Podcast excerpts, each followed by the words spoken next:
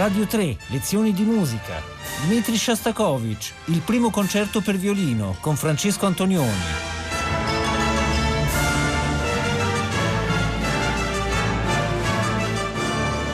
Buongiorno da Francesco Antonioni. Vogliamo occuparci in questa coppia di lezioni di musica di, dei due concerti per violino e orchestra di Dmitri Shostakovich.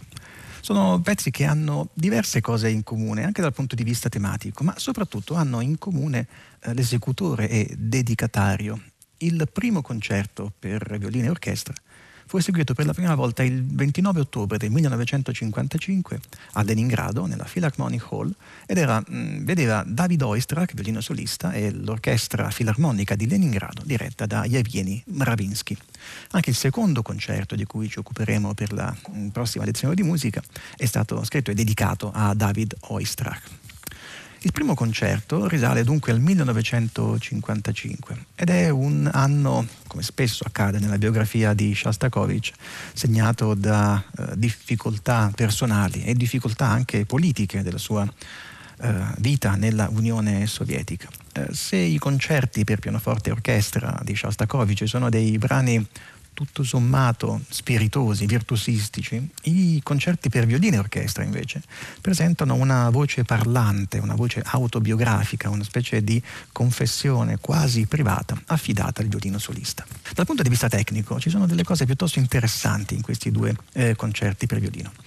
Intanto mh, mm, non abbiamo dei veri e propri temi, eh, abbiamo invece dei gruppoli tematici, degli spunti tematici. Nel primo movimento, ad esempio, sì, esistono dei, dei, temi come in qualsiasi forma suonata, ma la cosa più interessante è appunto vedere eh, quali sono questi elementi ricorrenti. Eh, l'attacco del violino, infatti, è giocato su queste note.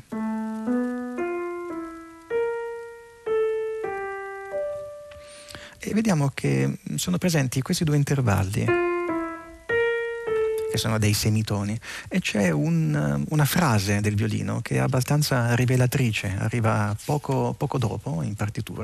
Il violino suona queste note. E poi farà un disegno così.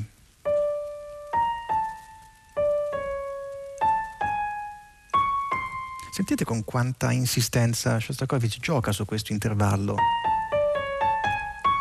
e poi ci sarà una frase bellissima del primo mm, movimento che vede il violino in una melodia spiegata mm, sulle corde più alte e dunque nella sua tessitura più grave.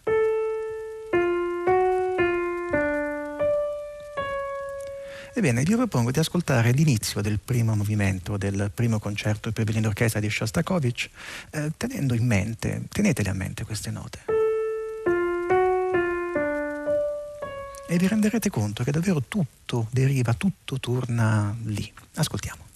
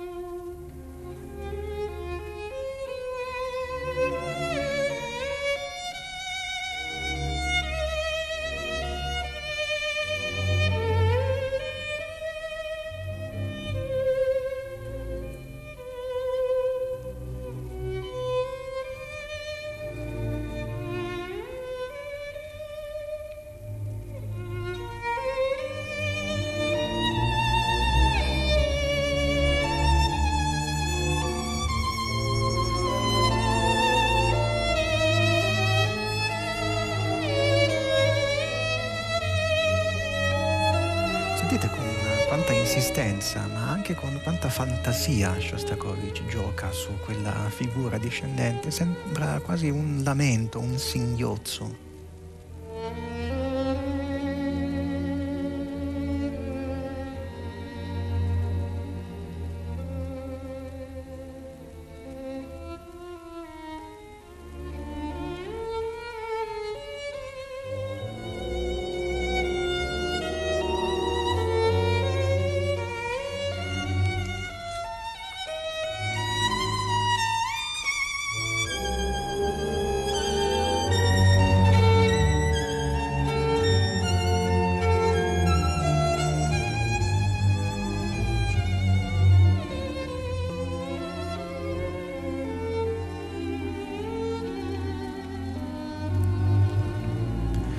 Primo movimento che stiamo ascoltando ha come indicazione notturno ed è davvero una composizione tenebrosa. Questa prima parte ha fatto quasi da introduzione per l'apparire del vero e proprio tema.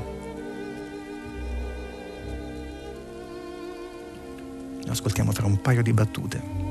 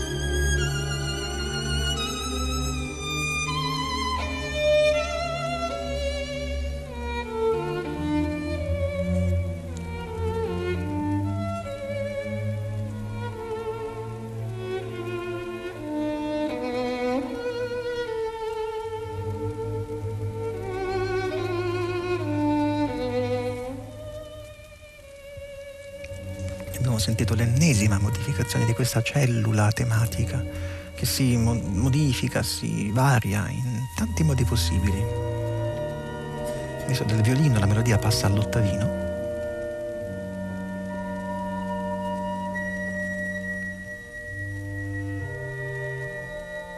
E ritorna il violino sul si bemolle acuto.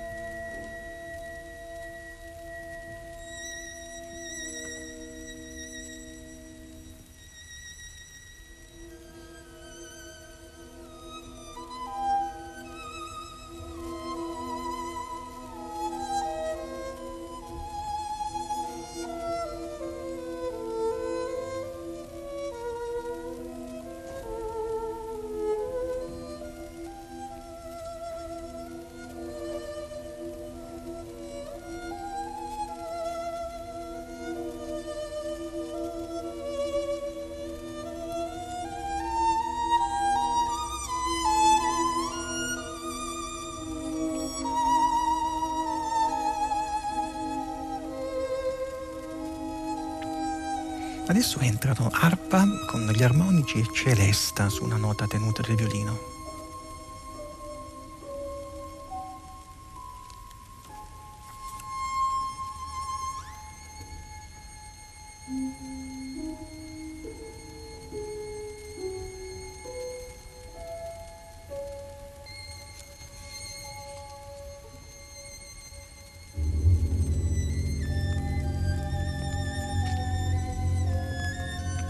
Questa sonorità invece così cupa è data dal basso tuba, dai timpani e da un tam tam.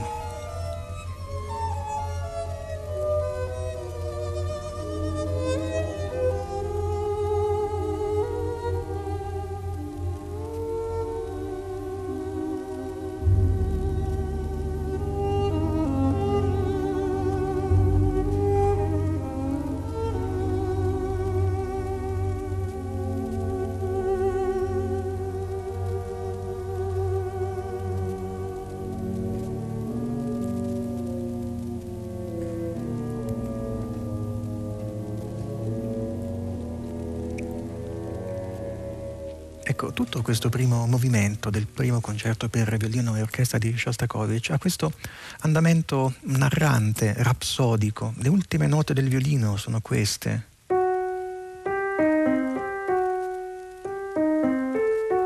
È, un'ulteriore variazione del, di quel profilo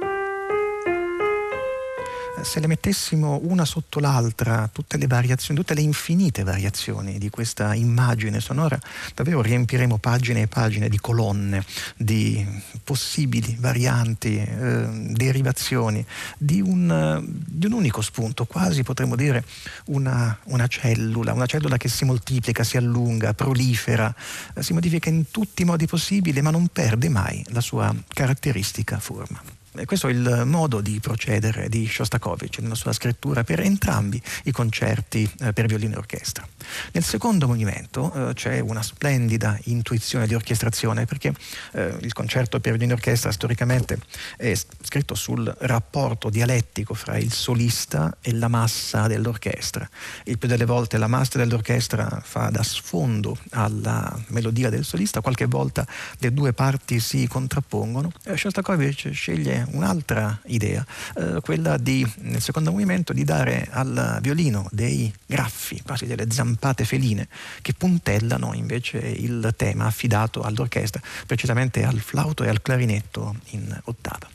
Ma nel secondo movimento, nello scherzo, compare un'altra immagine motivica imparentata con quella del primo movimento è imparentata anche con l'autore perché, eh, perché da un certo punto in poi Dmitry Shostakovich utilizza il suo monogramma di SCH come tema portante, come firma potremmo dire così, della sua musica. Di SCH, le note di SCH si possono riportare a partire dal secondo movimento con queste. Ecco, questo è il tipico suono di Shostakovich. È analizzato tante volte questo tema eh, rientra davvero in tantissime composizioni di Shostakovich e ha dentro di sé cosa? Eh, questo. Ecco, questo è proprio il principio portante del primo movimento, l'abbiamo sentito. Questo è il semitono e lo ritroviamo qui, lo ritroviamo anche qui. E queste note formano il nome di Shostakovich. Anche qui nel secondo movimento, lo ascoltiamo fra un attimo, troveremo tantissime incarnazioni di questa immagine sonora. A un certo punto lo si incontra così. Lo si incontra anche con un tema un po' più disteso. Mm? Ascoltiamolo.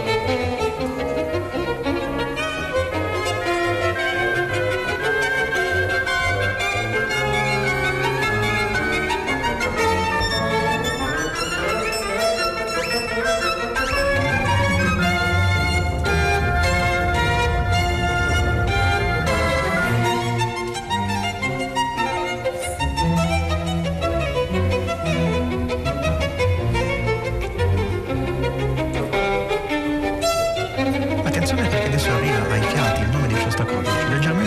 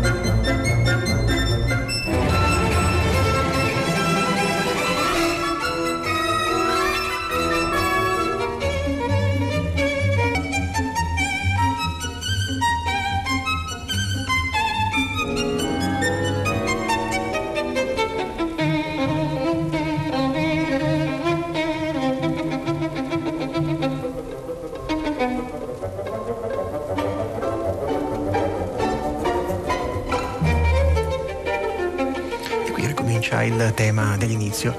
Eh, sono dei, dei temi, tantissimi temi, tantissima fantasia di Shostakovich nel tentare di trovare tutte le forme possibili delle derivazioni delle, delle note che formano il suo nome. E quindi sono così e questo è l'inizio del, dello scherzo. Oppure lo, lo, incontriamo così. Oppure lo rincontriamo così. Sempre le stesse note sono. Oppure lo incontriamo così. O anche con una leggera variante come era prima. Mm? Ma tutti mm, questi temi eh, sono tantissimi, tutti imparentati fra loro, eh, fanno parte del modo di procedere compositivo di Shostakovich, un modo quasi ossessivo da una parte e dall'altra parte invece pieno di fantasia. Eh, perché Shostakovich ha la necessità di ricorrere al suo nome in questo momento storico della sua vita? Beh, perché il suo nome era messo sotto accusa, Shostakovich ha sempre vissuto da un certo punto in poi con l'accusa di formalismo. Formalismo nella Russia sovietica, nella Russia di Zhdanov, e proprio in quegli anni siamo eh, di fronte alla repressione culturale che viene da Zhdanov, ebbene, eh, formalismo vuol dire condanna a morte. E cosa vuol dire con formalismo? Vuol dire musica che si rivolge soltanto alle elite intellettuali e invece non ha niente da comunicare al popolo.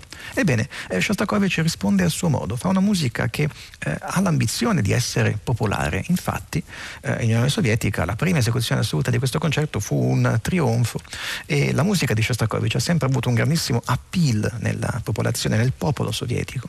Eppure, nel voler essere così popolare, Shostakovich utilizza degli eh, espedienti molto sofisticati di scrittura e li firma, li firma con il suo nome. Insomma, tenta di fare l'una e l'altra cosa. Farà sempre così Shostakovich. Sarà il compositore del regime sovietico e sarà il compositore dell'opposizione al regime sovietico, sia contemporaneamente sia in momenti alterni. Un compositore davvero di eh, difficile categorizzazione Shostakovich. Da dovunque lo si voglia prendere, dovunque lo si voglia guardare, c'è sempre il suo lato opposto. Ed è quello che succede anche nel terzo movimento. È una passacaglia, cioè una composizione basata su una melodia nel registro grave che si ripete e dà lo spunto per una sequenza di variazioni. Fate però caso all'ingresso del violino che ripropone il motivo, la cellula del primo movimento in una ulteriore forma. Il violino comincerà a suonare così. E poi il semitono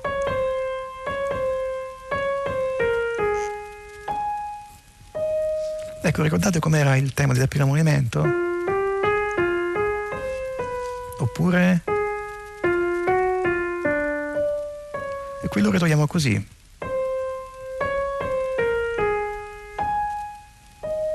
Ascoltiamo, è bellissimo.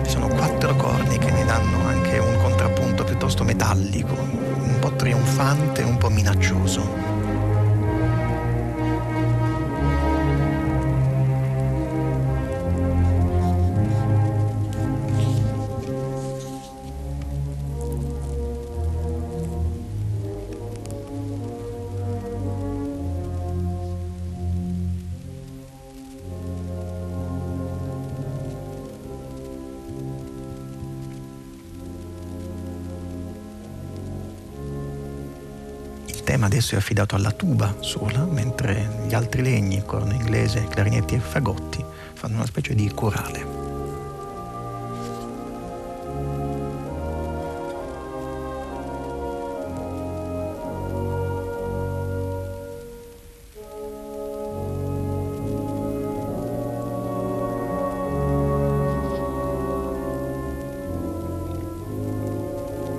E siamo pronti all'ingresso del violino solista sarà accompagnato solo dagli archi.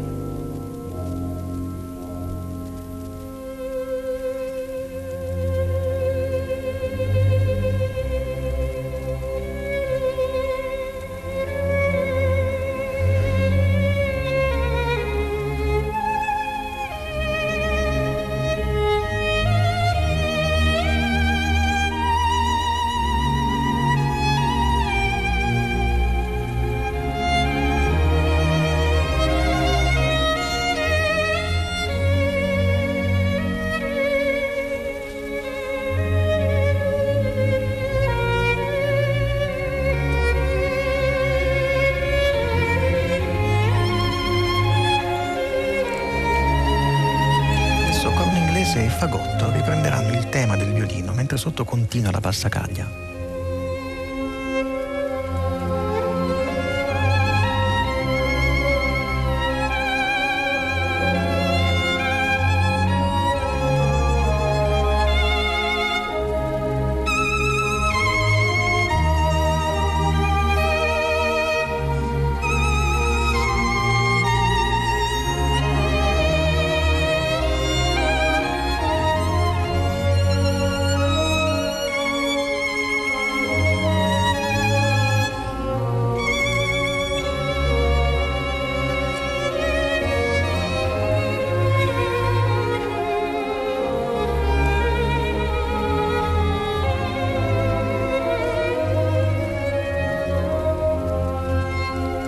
Adesso il corno da solo riprende il tema dei bassi della passacaglia, mentre i bassi fanno un contrappunto. Il violino solista continua a suonare meravigliose melodie e gli archi continuano invece ad accompagnarli. Eh, non ci distancherebbe mai di ascoltare queste melodie bellissime che con assoluta libertà fraseggiano sopra il tema ricorrente della passacaglia, ma voglio avere il tempo di farvi ascoltare il passo più straordinario di tutto, di tutto il concerto dal punto di vista compositivo, la cadenza. La cadenza strutturalmente nei concerti per strumento solista e orchestra è un momento abbastanza eh, semplice perché si tratta appunto di dare spazio al virtuosismo del solista. Eh, Shostakovich eh, lo fa, è una cadenza molto virtuosistica, ma è anche un grandissimo virtuosismo compositivo perché comincia all'interno di questa passacaglia e quando finisce ci troviamo proiettati come un rad, una velocità supersonica. Ascoltiamola tutta, vale proprio la pena.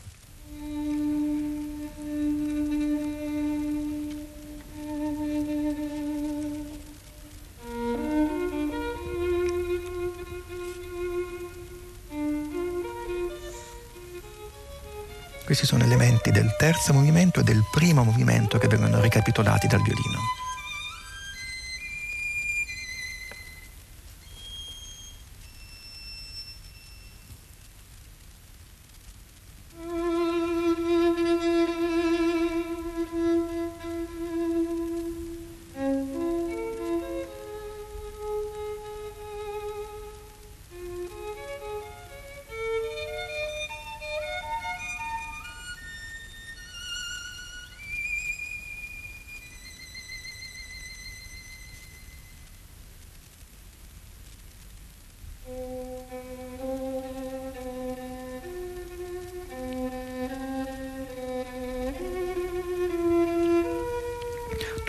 Passaggio invece è giocato sull'altro elemento tematico, cioè sui semitoni.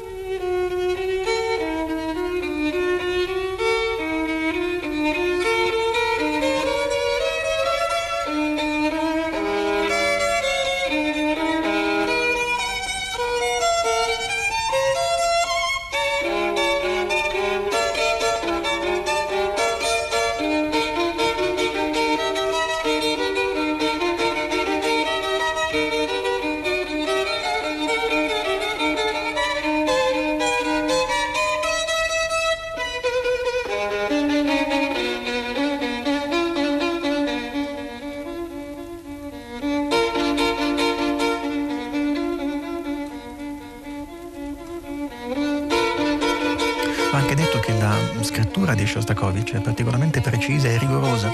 La cadenza tutta scritta in battute con un'indicazione ritmica molto precisa e David Oistrakh, che qui stiamo ascoltando, la interpreta in maniera magistrale.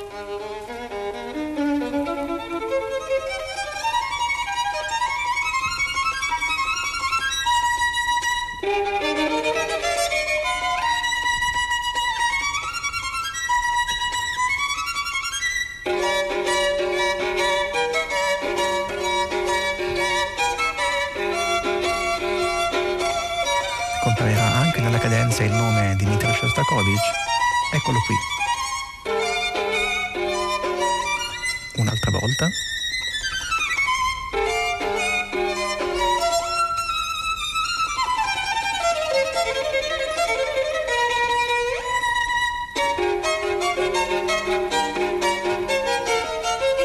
Questa è una citazione del tema del secondo movimento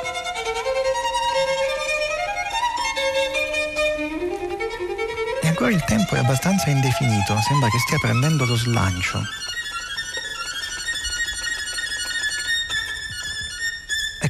Secondo movimento.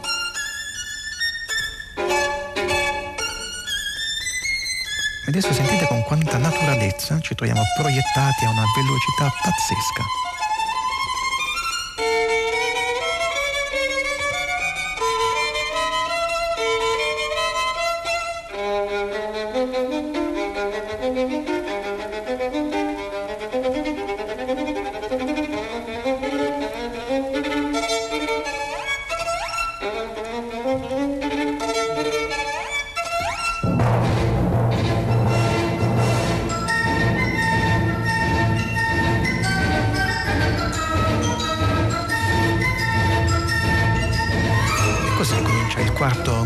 Del primo concerto per eh, violino orchestra di mm, Shostakovich. Il quarto movimento è ovviamente l'ultimo dei quattro che lo costituiscono ed è un eh, burlesque. Eh, Mikhail Bakhtin ha fatto notare nei suoi saggi quanto il riso sia importante e sia rivelatore, quanto il carnevale sia il momento nel quale si può dire finalmente la verità. E questo è il senso del burlesque finale del concerto di Shostakovich. Dopo aver parlato in prima persona con serietà nel notturno, nella passacaglia del terzo movimento, infine Shostakovich parla in prima persona ma mascherandosi dietro la burla. E così, con il sorriso, forse con il ghigno cinico, riesce, come i filosofi cinici, a dire la verità. È un concerto che è molto bello ascoltare, vi invito a farlo, magari nella registrazione di David Oistrakh, che forse è una di quelle inarrivabili. Un saluto da Francesco Antonioni. Radio 3, lezioni di musica, a cura di Paola Damiani. Questa puntata è stata trasmessa il 16 maggio 2020. Potete ascoltare tutte le lezioni di musica dal sito di Radio 3 e scaricarle con l'app RaiPlay Radio.